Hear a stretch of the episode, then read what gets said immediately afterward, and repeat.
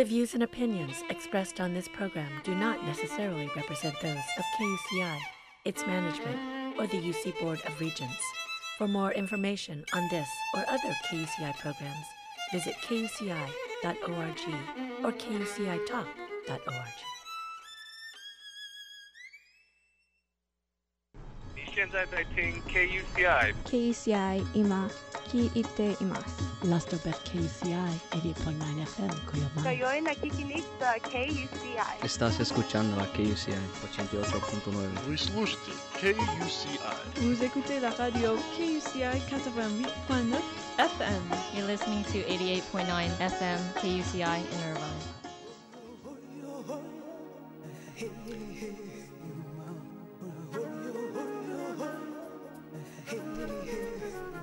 Good morning. You're listening to Ask a Leader, and I'm your host, Claudia Shambaugh. If I sound more earnest than ever, it's because I am so humbled with the sisters and mothers that are guests today.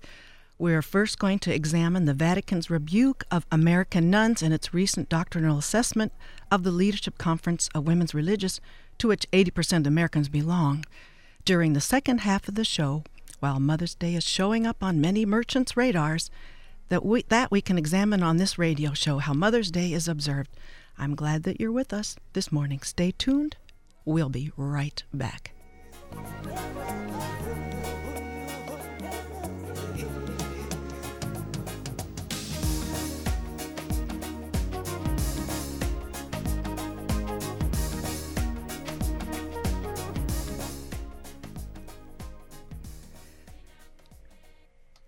On April 18th, the Vatican's doctrinal office, the Con- Congregation for the Doctrine of Faith, pronounced the following, and I quote Occasional public statements by the Leadership Conference of Women Religious that disagree with or challenge positions taken by the bishops who are the current the church's authentic teachers of faith and morals are not compatible with its purpose.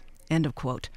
Archbishop J. Peter Sartain of Seattle was assigned the role of overseeing what some call this a makeover, others call it a crackdown.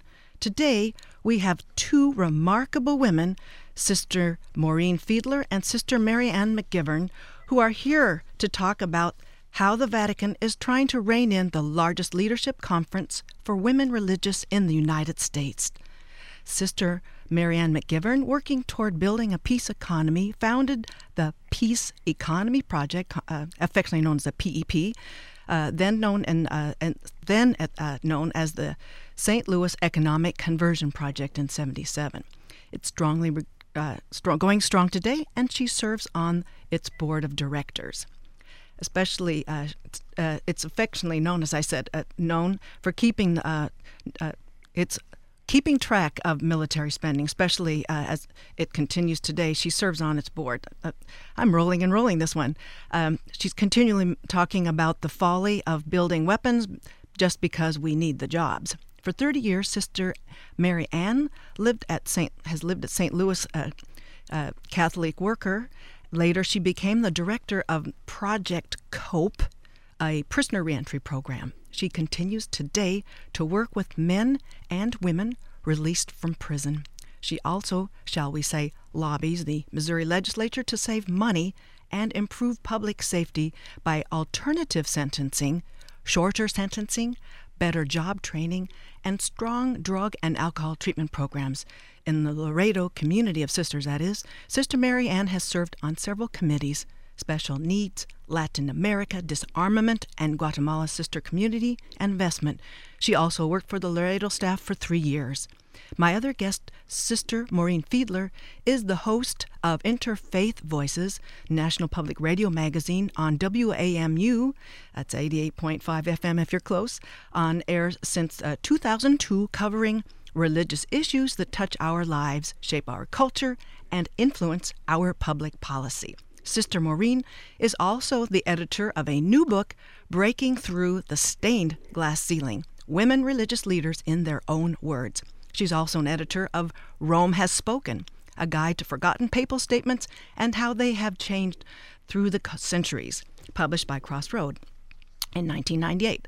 For the last 37 years, Sister Maureen has been an active participant in interreligious coalitions working for social justice, racial or gender equity, racial, uh, yes, and uh, gender equality, that is, and peace. Her special interests lie at the intersection of theology and public policy, and we'll hear that today. As a commentator, Sister Maureen often is a guest at many venues, including the Jim Lehrer News Hour, the Diane Rehm Show, and speaking about justice, reform of the Roman Catholic Church, interfaith relations, women's issues, religion in the media, and religion in the electoral arena. She, like Sister Anne Mary Ann McGivern, is a sister of Loretto, this Catholic uh, community. She holds a PhD in government from Georgetown University in Washington, D.C. Sister Mary Ann McGivern comes to us from St. Louis, and Sister Maureen Fiedler from University Park, Maryland, in the Washington, D.C. area. Welcome, ladies, to Ask a Leader. Well, thank you. Thank you. Good now, to be here. Oh, I'm so glad both of you could come today. I'm just quaking with reverence to have both of you on at the same time. If we could begin with what exactly for those because I'm I'm sort of polling people when I've talked and prepared for this program about their awareness of this action taken.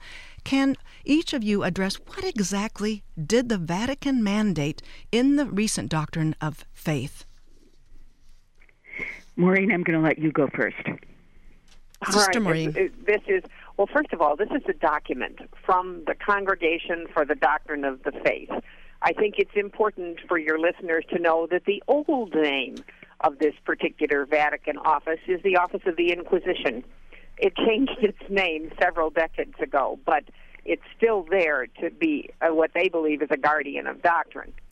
Um, it issued a mandate um, in which it found all kinds of faults with the Leadership Conference of Women Religious. Now, I want to hasten to say that's not a religious order. It's not like the Sisters of Mercy or Franciscans or something.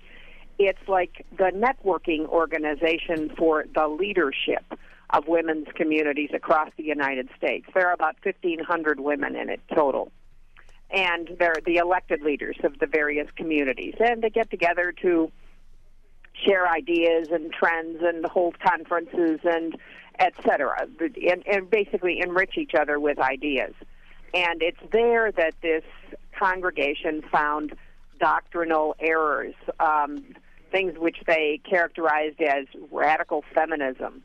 They objected to the use of the word patriarchy by some of the speakers at their conferences um, and other statements made at conferences and their mandate was to basically reform that's their word this particular group um, and do this by basically sending in three bishops an archbishop and two regular bishops to take over the organization to change its statutes its handbook review all its programs its speakers everything uh, is what they want to do now uh, just to finish the factual part of this Yes. um, the um, the leadership conference has said only that it was stunned by this. That's the only response.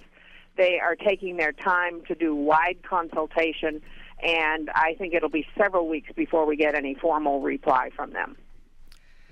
Did you also want to comment, Sister Mary Ann? Well, I would say that for some years, the bishops uh, have been irritated uh, perhaps not as much by the sisters as by the respect that the Catholic community has for the sisters. Um, they they've really found it, um, it uh, uh, difficult that uh, we keep talking about women's ordination. Um, that um, that um, that the it's an idea that bubbles up even, even though we've been told discussion is closed. Uh, that's that's been uh, one difficulty. Another um, more recent one is that the sisters, uh, particularly uh, the leadership of the Catholic Hospital Association and uh, network, um, strongly supported uh, the um, Obamacare and um, and saw saw it as um, an essential. And and in in my view, um, you know, the bishops um, have been promoted because they're good at fundraising, and their friends are people who have money, and they they've lost pastoral experience in within the the uh, College of Bishops, um, and so um, and so they've um, um, it, it it it comes as a surprise to them that um, that people are desperate for for health care. Um, it's a it's a surprise to them that um, you know we would we would argue that um, that the attention of Congress shouldn't be on uh, banning abortions, but on providing women's health care, on um, on providing um, you know uh, mammograms and pap smears and uh, uh, prenatal uh, care and medicine and uh, you know uh, all the, I just read an article about premature infant births and uh, infant mortality in the United States and how high it is. Uh, sisters tend to pay, pay much more attention to those things, and it irritates the bishops. Yes. And if I can add something yes, else Sister there, Maureen. It, I think it really irritated them when the health care reform law was actually up for its final vote in the House of Representatives. And if you can remember, there was a need for like four or five more votes. Yes. And the bishops were opposed to that at that point because they thought it would fund abortion. With a rather concerted effort. incorrect information. With a concerted effort. Um, it wasn't casual. It was a concerted effort, that opposition. A very strategic, Of concerted. oh yes. Yes. That's absolutely right. But the nuns were organized and supported the law. And that changed those votes by, and you can hear people like no, no less a figure than Vice President Biden and so forth saying that, that the nuns were viewed as much as much as a, a moral authority as the bishops in that. And they won. So I, I think that that still sticks in their craw, so to speak. So it's now it's payback with its. It's really it's a stinging rebuke. It's a. I, I still keep thinking of it as sort of an infantilizing of uh, this sort of generous breadth of what nuns really have been about and contributing in, in American society. And as you're saying, here they're they're monitoring what's going on with infant mortality, early uh, early childhood issues, uh, homelessness, uh, incarceration, breaking up families, and not that kind of thing. Nuns have been that social network that they were trying to address in lobbying for some kind of health care reform, and so um, it's uh, the the irony I don't think was lost on the the general public as we see a, a massive uh, reaction, and I'm, I want to ask you more about that reaction. Well, so what comes up when we talk about this uh, dynamic between the um, the papal hier- up the top of the papal hierarchy and the nuns are literally at the bottom. Can you both address for those of us who are not um, as literate as we might be about various Catholic institutions, what is the primacy of conscience that's part of the central part of the struggle here and the interpretation of that conscience, pureness of conscience? Well, Well, essential teaching is This that- is Sister that, Mary uh, Yeah. conscience has primacy. Yes. And it basically means that a Catholic has an obligation, first of all, to inform himself or herself about what the teaching of the church is. And you're not supposed to do this off the top of your head. But you've considered that teaching, you've considered, you know, your own life experiences, maybe the experiences you've seen with others, and your conscience tells you you cannot accept that position. And I, I learned in a Catholic grade school back in the 1950s that your conscience has to take priority. It's not only that it may, it must. You're answerable to your conscience. And in and when the Second Vatican Council came along And in this- the 1960s, Yes. the very famous document on religious freedom from that council reiterated the importance of conscience and its centrality in the lives of Catholics. And there are many, many nuns who would, in perfectly good conscience, disagree with the bishops or the Vatican on issues like, let's say, same-sex marriage or women's ordination or et cetera, contraception certainly. many of the things that the Vatican pronounces on. Miss uh, Sister Mary Ann. Uh, yes, so I mean those are uh, exactly some of the points, and and the the way I learned it in moral theology was that um, there there is the teaching of the bishops, and there is the practice of the um, faithful. And so when we see, for instance, that 98% of Catholic women uh, have used contraceptives, uh, that's that's saying something about um, an, an understanding of morality uh, that um, it, and and it's it it moves a teaching of the church into what's called probable opinion, uh, where you have to follow your conscience. Uh, you you know when when your mother is saying one thing and your confessor is saying another, you have to listen to them both very carefully. Look at your uh, your own situation and make up your own mind. Uh, you know that um, these are these are complicated things, and the church has always understood that. And so the interpretation uh, being that the, the Vatican is looking, or the Pope Benedict is looking for a, a smaller and a purer church, that's, uh, that's trying to crowd out this kind of uh, dissenting opinion. That must, must really uh, also work against the craw of the nuns. I don't know. We see popes come and go. I think um, I think for the most part, uh, the nuns are just too busy to, to, to hold it much against the Pope. I, really, I do think that. I say, touche, ladies. Well, we have um, in a recent column from our uh, LA Times, uh, Stephen Lopez, uh, a local um, nun here of over 50 years uh, here in LA, Sister Joanne DeQuatro, says, We really know why they're focusing on women. It's all about control, it's all about exercising authority. Mm-hmm. So I, and I, in the same uh, breath that was well, let me just first pause. For those of you who've just joined us, we're talking with Sisters Maureen Fiedler and Mary Ann McGivern, talking about the recent Doctrine of Faith, the mandate from the Vatican concerning American nuns here on KUCI 88.9 FM in Irvine, coming to you live on the web at kuci.org. Well, this um, this mandate, this prescription, uh, is going to be has been assigned to Archbishop of Seattle. Peter Sartain, I hope I've pronounced that correctly. Why was mm-hmm. he ordered uh, to uh, to oversee this shakedown? Could, uh, and uh, first, Mary Ann, uh, Sister Mary Ann. Well, I, I don't know why. Um, I suppose he, it was a task that he was willing to do.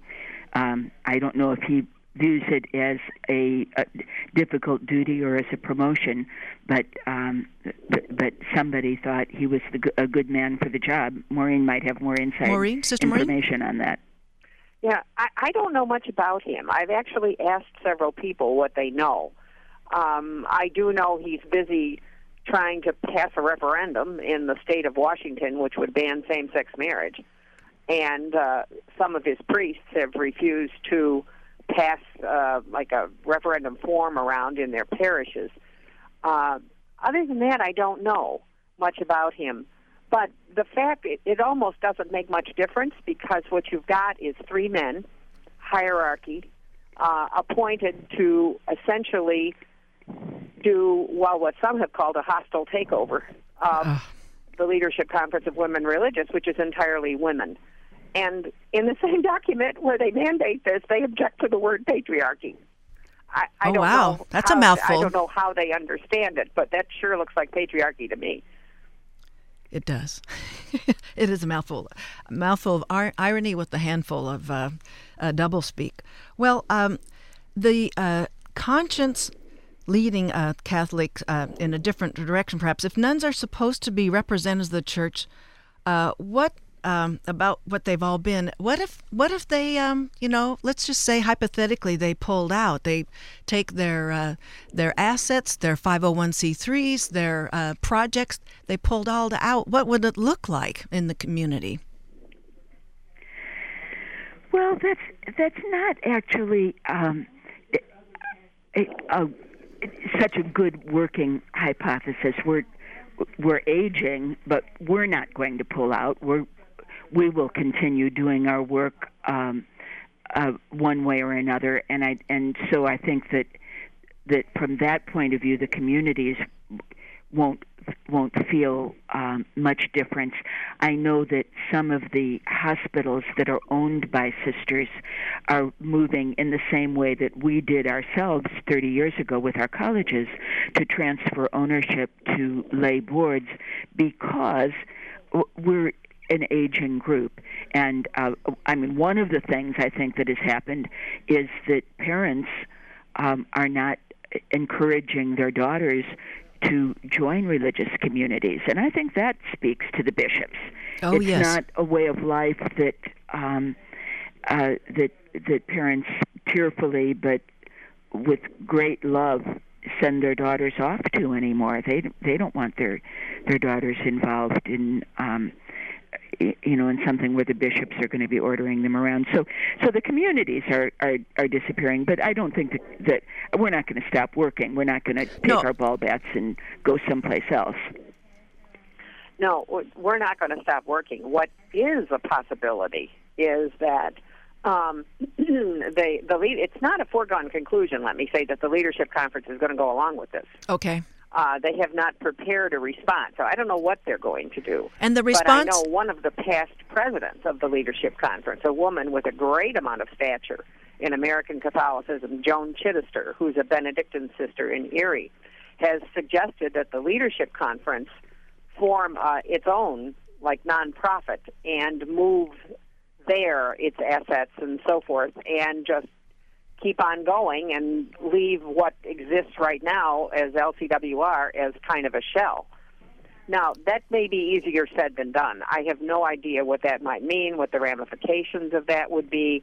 Um, but, you know, that was a suggestion that was made by one of the former leaders. So it's not clear what the women will do in response to this. And I just want to backtrack because I um, improperly um, uh, didn't allow for an opportunity earlier to uh, have you both uh, sort of break down what actually the Leadership Conference of Women Religious uh, is, who they are, so that we can appreciate their role in American nunnery.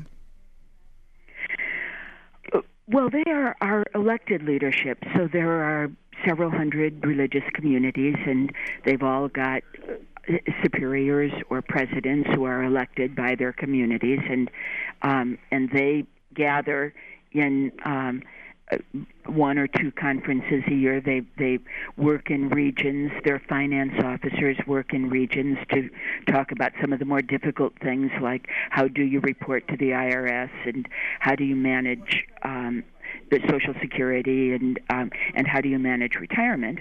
So there there's that level of work. But I I, I just want to put in one other little Yes. thing Yes. before Maureen talks, uh, which is this word assets. The sisters really are poor. Um, if if a, a community, some communities may own hospitals. Um, and hospitals um, do bring in a significant income for the community, but most of us don't. And and what we have, for instance, Loretto has an infirmary. We have some retirement centers. We have a working farm, but uh, we we break even year after. We really depend on on our sisters' salaries coming into the community. We don't get money from the archdioceses. No. Uh, we Okay. we support ourselves. We always have, uh, and uh, we um, a- and and so the but but this word assets, you know, what we have will all be spent when our retired sisters, you know, when the last ones die. Uh, there won't be anything left. So that Sister right. Maureen? And Yeah. what what the leadership conference has, it, it should also be noted, the leadership conference, which is the focus of this this The mandate doctrine, from the yes. Vatican, is it doesn't have property holdings, and they're fi- financially supported by the congregations that are members of that group, the communities that are members. They don't get money from the Vatican. So that I think will give them a little bit more leeway in terms of possible responses. And I understand from religious communities, on Yes. the other hand, can hold property or do hold property. A lot of them, and uh, and sometimes institutions, and as Mary Ann said, especially the ones with hospitals, have money. So I um, want us. Uh, you're institution rich, maybe, but as asset, it's uh, financially not not in that way. But um, I wanted to um, sort of characterize, while we have some little bit of time remaining, for the audience that you've really gotten an outpouring of support uh, from from the laity and from uh, uh, other ecumenical groups. Um, how how do how are you reacting to that reaction? To It's wonderful. It is so much. It's been so much fun to read the the columns. It's it's been eh, some of them have been incredibly moving in um, in in their talk about their own experience with sisters and their own value of um, of the work that we do. It, it it's really been a been a very uh, uh, um, inspiring. I better get get to work. I'd better do a little more. You've been, uh, Sister That's Maureen. pretty much the way I feel too. And they've called on such great women. Um, uh, you know, there's a Jesuit in New York at America Magazine named Jim Martin who actually did a video of support. And he cited uh, one of our great leaders, Mary Luke Tobin, who was the president of Loretto and one of the few women to officially be at the Second Vatican Council. And he reminded us about the Maryknoll sisters who were martyred in Central America in the Mm. 1980s, and and uh, Dorothy Stang, who was martyred in uh, Brazil not long ago, just a few years ago, because of her environmental work. Right. Um, you know, some of the great women who've been part of the tradition that we hail from, and so it's been wonderful to see that recognized. And that stands in a stark contrast to what uh, the laity have characterized the kind of uh, designer equipped, outfitted uh, uh, top of the papacy there. Well, It's a, it's it's a it, the irony is just about uh, it's too staggering to be true. Well, um, I, if um, I guess I understand from uh, talking with some uh, folks and researching for this that there there will be some kind of response to the doctrine of faith coming out either at the end of May this month or in June, and uh, and Yeah. as you say, it's not really clear what will be. Will either one of you be involved in those uh, in conferring over that re- reaction to the doctrine of faith? No. No, neither one of us is a member Oh, okay. of that group. Well, will they be uh, will they be branching out and conferring with you? Oh, they might. They if if if anybody had an insight along the way, they would be very grateful to hear it. Maureen um, um, sent an email to um, the executive director of LCWR when this was all just breaking, and got an immediate response saying, "Thank you. You know, we're um, uh, we're grateful for the support." So I suppose if um, if either of us woke up in the morning with a vision of a solution, they'd be glad to hear it. But um, you know that it, you know, and someone may, some individual may, but um, but- we'll see. We'll see. I think you know a lot of people are are thinking about this. We you know we don't want to throw the baby out with the bath. We um, you know this is Loretto just turned 200 years old. We've weathered a lot of uh, storms with um, with bishops, um, even with the U.S. government, who uh, in the middle of the Civil War wanted us to sign loyalty oaths. Um, we, you know, we're, um, uh, um, um, you know, we've we've managed to to keep doing our work, and um, you know, and so I I think you know, sisters will figure out a way. Well, as a, a non-canonical member, um, was telling me that she she could imagine, and I think you two have already considered this, that maybe in, in the long view, 20 years from now, this very history-making sort of interplay uh, will come out, make making the nuns stronger, uh, even even more uh, robust, more august sort of group of of uh, selfless individuals. If we can just get out of uh, this struggle at this point and see see through uh, an intact um, and providing community such as the two of you've been in the middle of. Mm. Yeah, I think we would rather be involved in struggles to, uh, you know, overcome problems of poverty and human Exactly. rights and you know, religious bigotry and all those kinds of things rather than getting into struggles with the Vatican. Yes. it's not the thing that any of us want to be doing. Exactly. That is a, a drain on what you do in the everyday, and that that is a loss to society in broad terms. Well, you've already you've answered what it what it means that, to all of us as this is going on, and I appreciate both of you taking time out from your extremely busy schedules, generously tending to the community uh, local to you and uh, nationally and beyond. And I want to thank you both, Sister Ann McGivern and Sister Maureen Fiedler, for uh, being on my show today.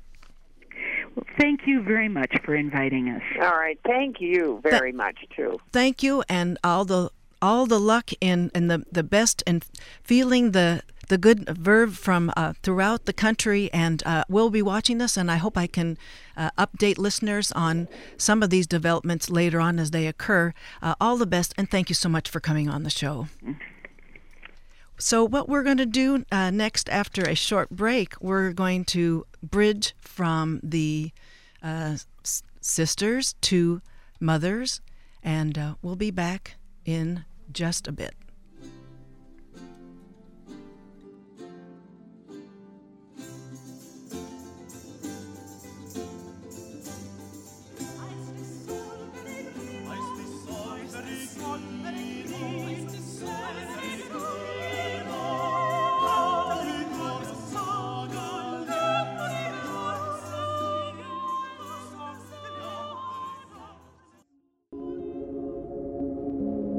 The opinions and views expressed on this program do not reflect those of KUCI, its management, or the UC Board of Regents.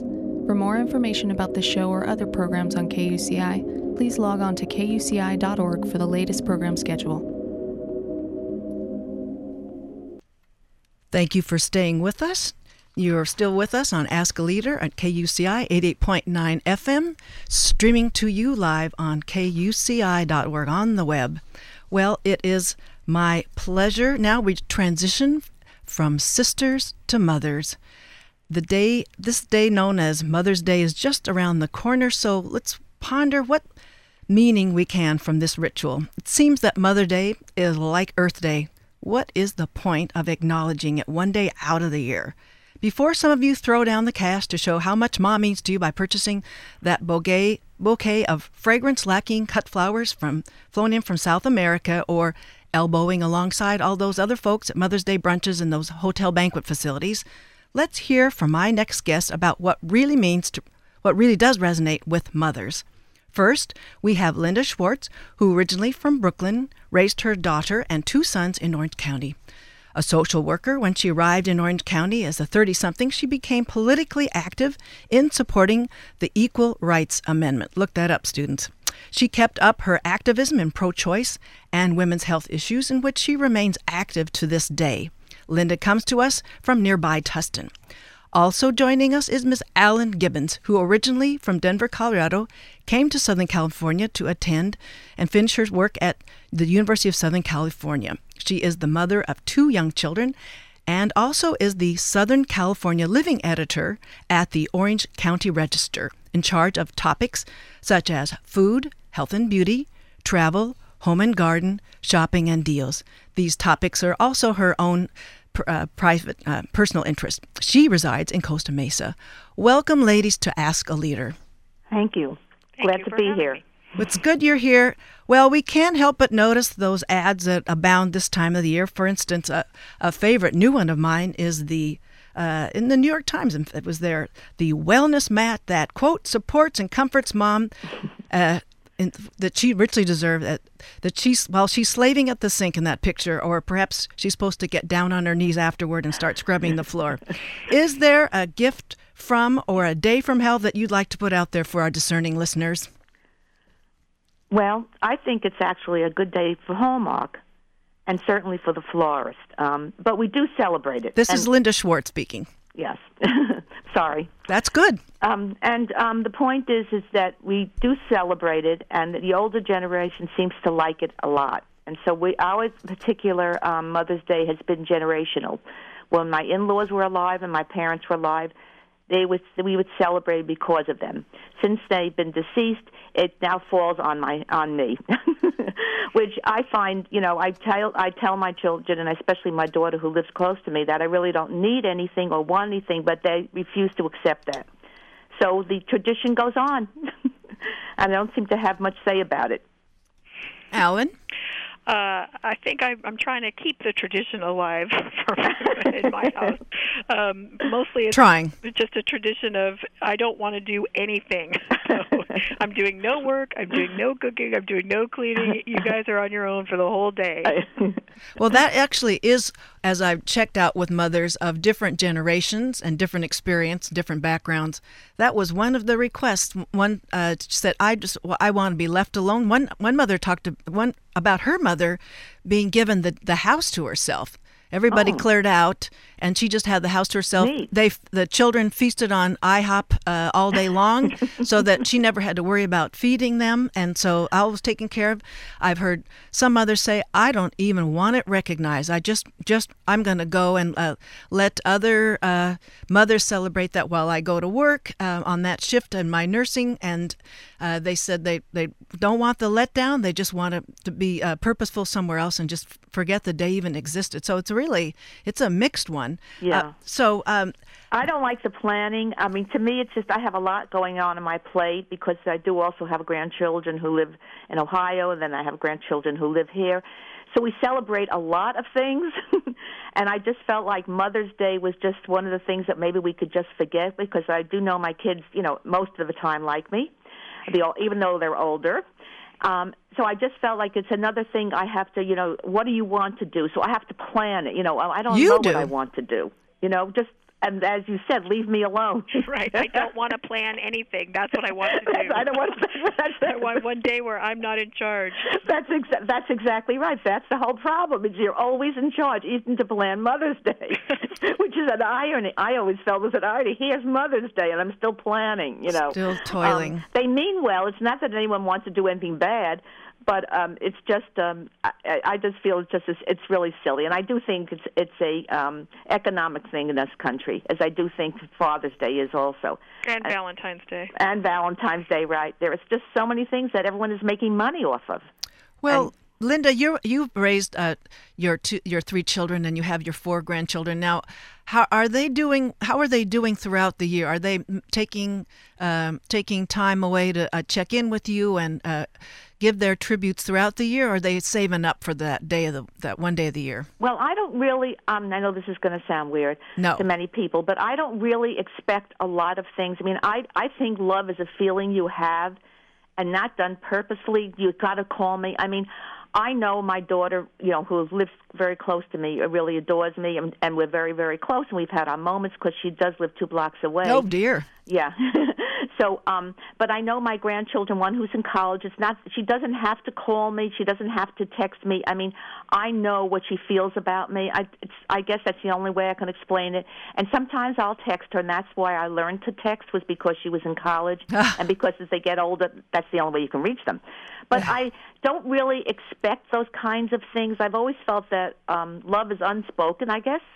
And so I'm not, you know, I feel that's fine. And my other ones that live in Ohio, um, my daughter-in-law, yeah, there are times I'd like her to do a little bit more, but she's wonderful to me when I go there, and I impose upon them very often.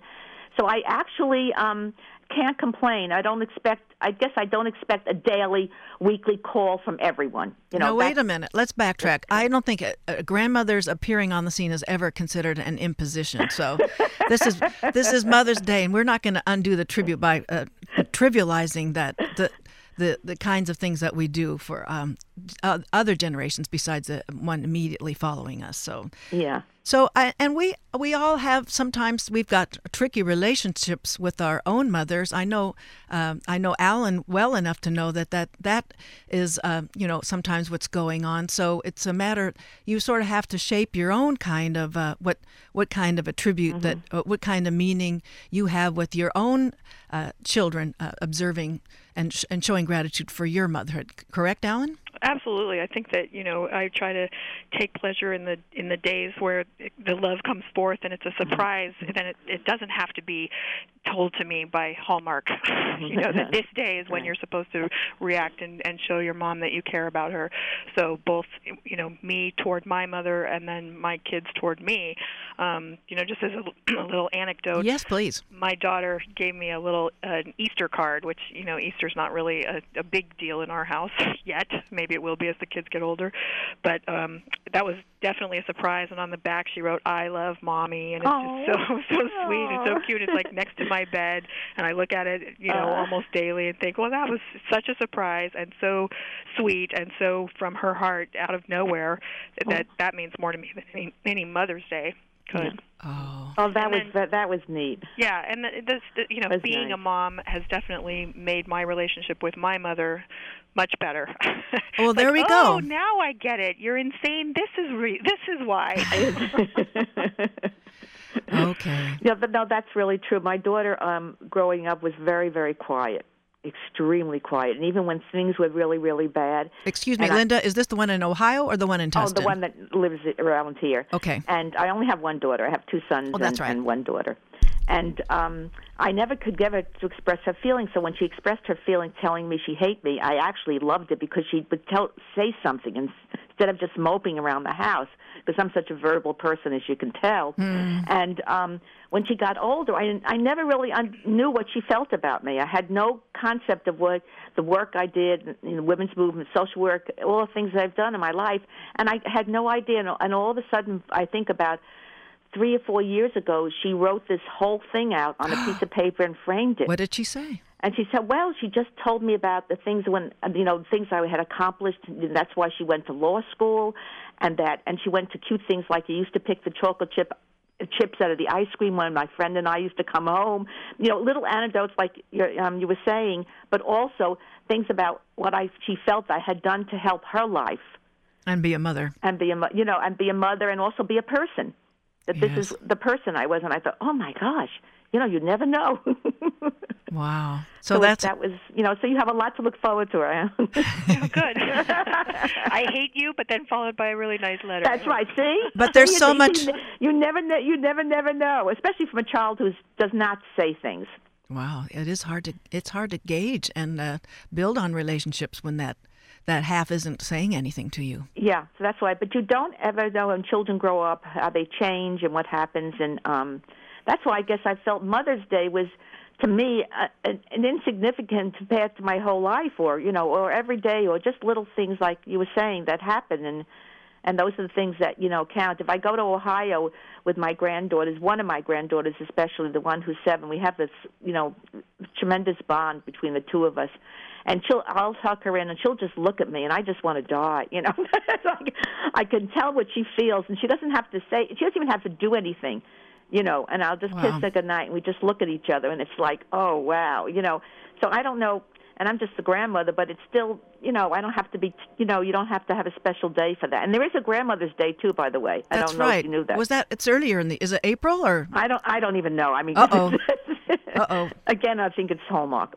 uh, that's yeah, Hallmark and uh, uh, florists are us and that kind of a thing. Yeah, so it's sort of um you know, so I think each of us has a you know a different you know take on it, and and I know there's there are some people that love Mother's Day, so I don't want to take it away from them. You know, No, we're not taking And, away you know, from them, but sort of, we want to, but we want for listeners to really think thoughtfully about if they're if they have some way of recognizing this and they have a tribute in mind, what is it that that resonates with with women, and you know what kind of what what what kind of gestures mean the most, last the longest, uh, resonate the most deeply, and so I, and so you're both talking about what's communicated to you, and I don't know, I don't know that a cut a, a bouquet of cut flowers that last about four or five days. You're lucky if it past five days.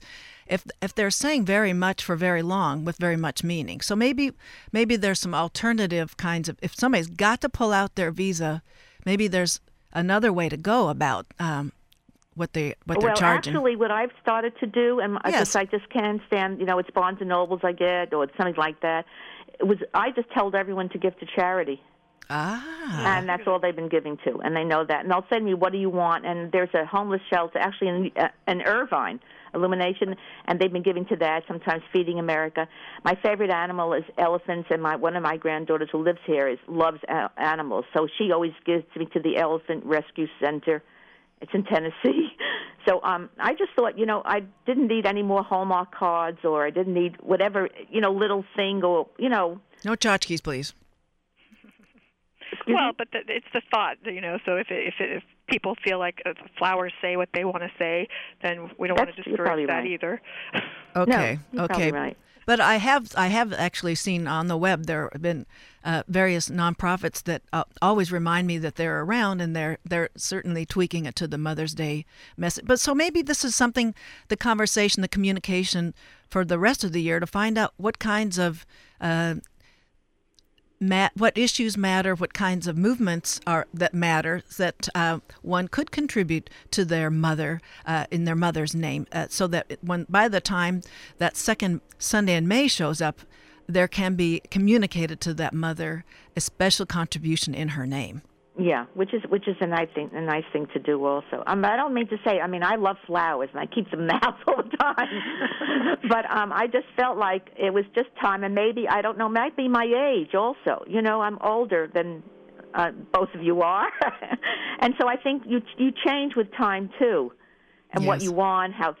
And things, you know, just in your mind begin to change and say, well, do I really need this or want this? Or when I had young children, it was cute when they got me little trinkets or something. I went with, you know, my husband to get, you know, get me something for Mother's Day, and they were all excited and everything. So, I mean, it, it had its place in time. I think that matters also. Yes.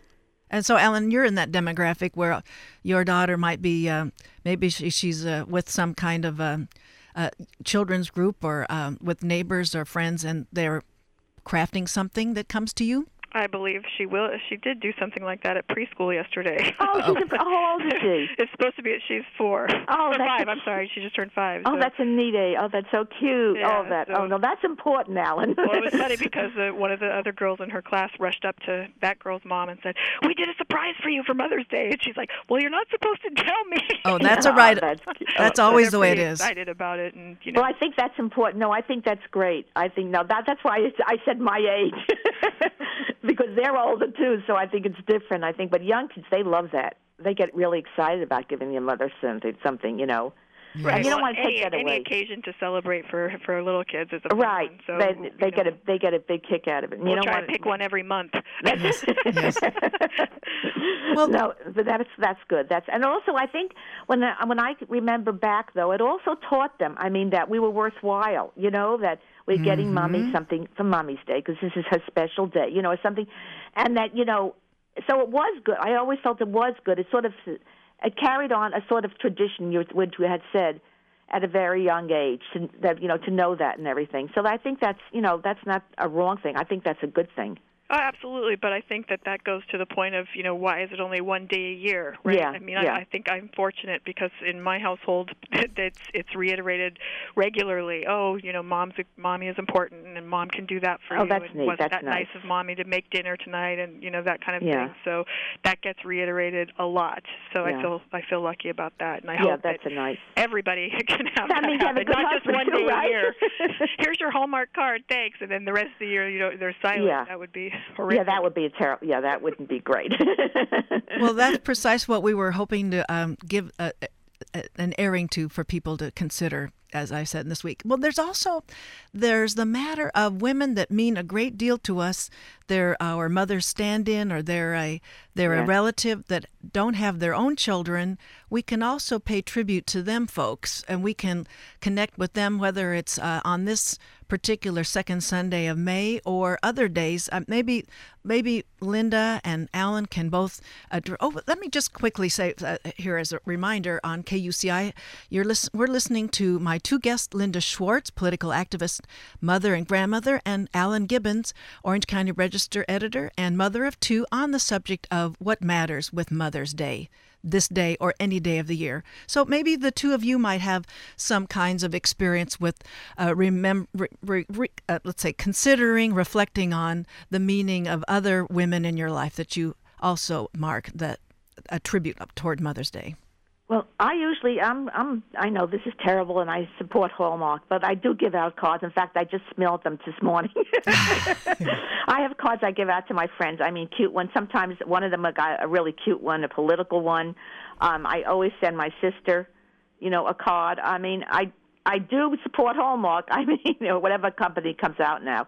Um and I have a friend who actually is single but she's very involved with all the ch- all her nieces and nephews. She comes from a big family, and I never forget her. I always give her a mother. I always send her a Mother's Day card, and she loves it. She finds it very touching that you know, I and she is. She's a mother, especially these two kids. That, that she's sort of semi well she didn't really adopt them they have a family and everything but she's very involved with their lives and everything so um i think it's very special to a lot of people who are not you know don't have children and are involved with other people's lives other children's lives. I feel I feel uh, selfish in saying it never even occurred to me. Send Mother's Day cards to the, but but again, you know, I hope that the women who are important in my life and the women who are important in my daughter's life or my son's life would be aware of that more often than just one day a year. But that, that I probably Yeah. need to need to make sure of that. No, this is to- not a confessional, Alan. You're now. It's just we're all we're taught. okay. I'm sorry. I'm No, sorry. no. I apologize. No, not no, at no, all. Alan, it's okay. It's okay. It's just I, I might be card crazy though. You see, and you're not.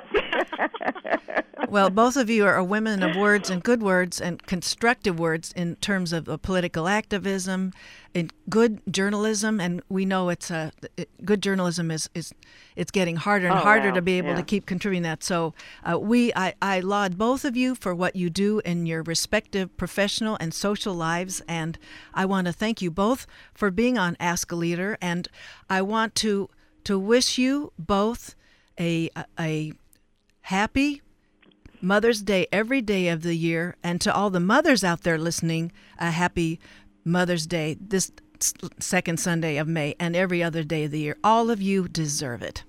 Thank you. Thank you, and happy Mother's Day to let's say to women everywhere. To women, that, that was fine. very well said. And Yes. happy- Happy Nurturing Day. Day. How about Oh, yeah, I like that. Okay, we'll do it. That that was a good cap off. Thank you, ladies, for being on the show today. Thank you for having me. So, what we're going to do now is uh, we're going to close the show, and I want to um, thank everybody for tuning in today.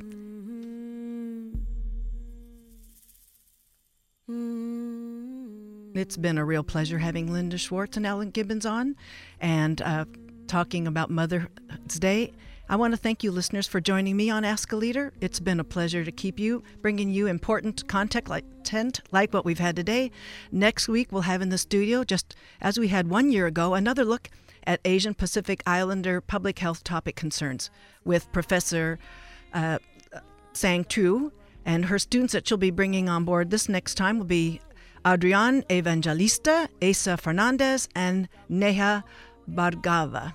So we'll hear about their long seminar on public health and their independent research on issues affecting Asians and Pacific Islanders. We'll follow them next week. Next up is George Had a Hat with George Rosales. Thanks for being with us.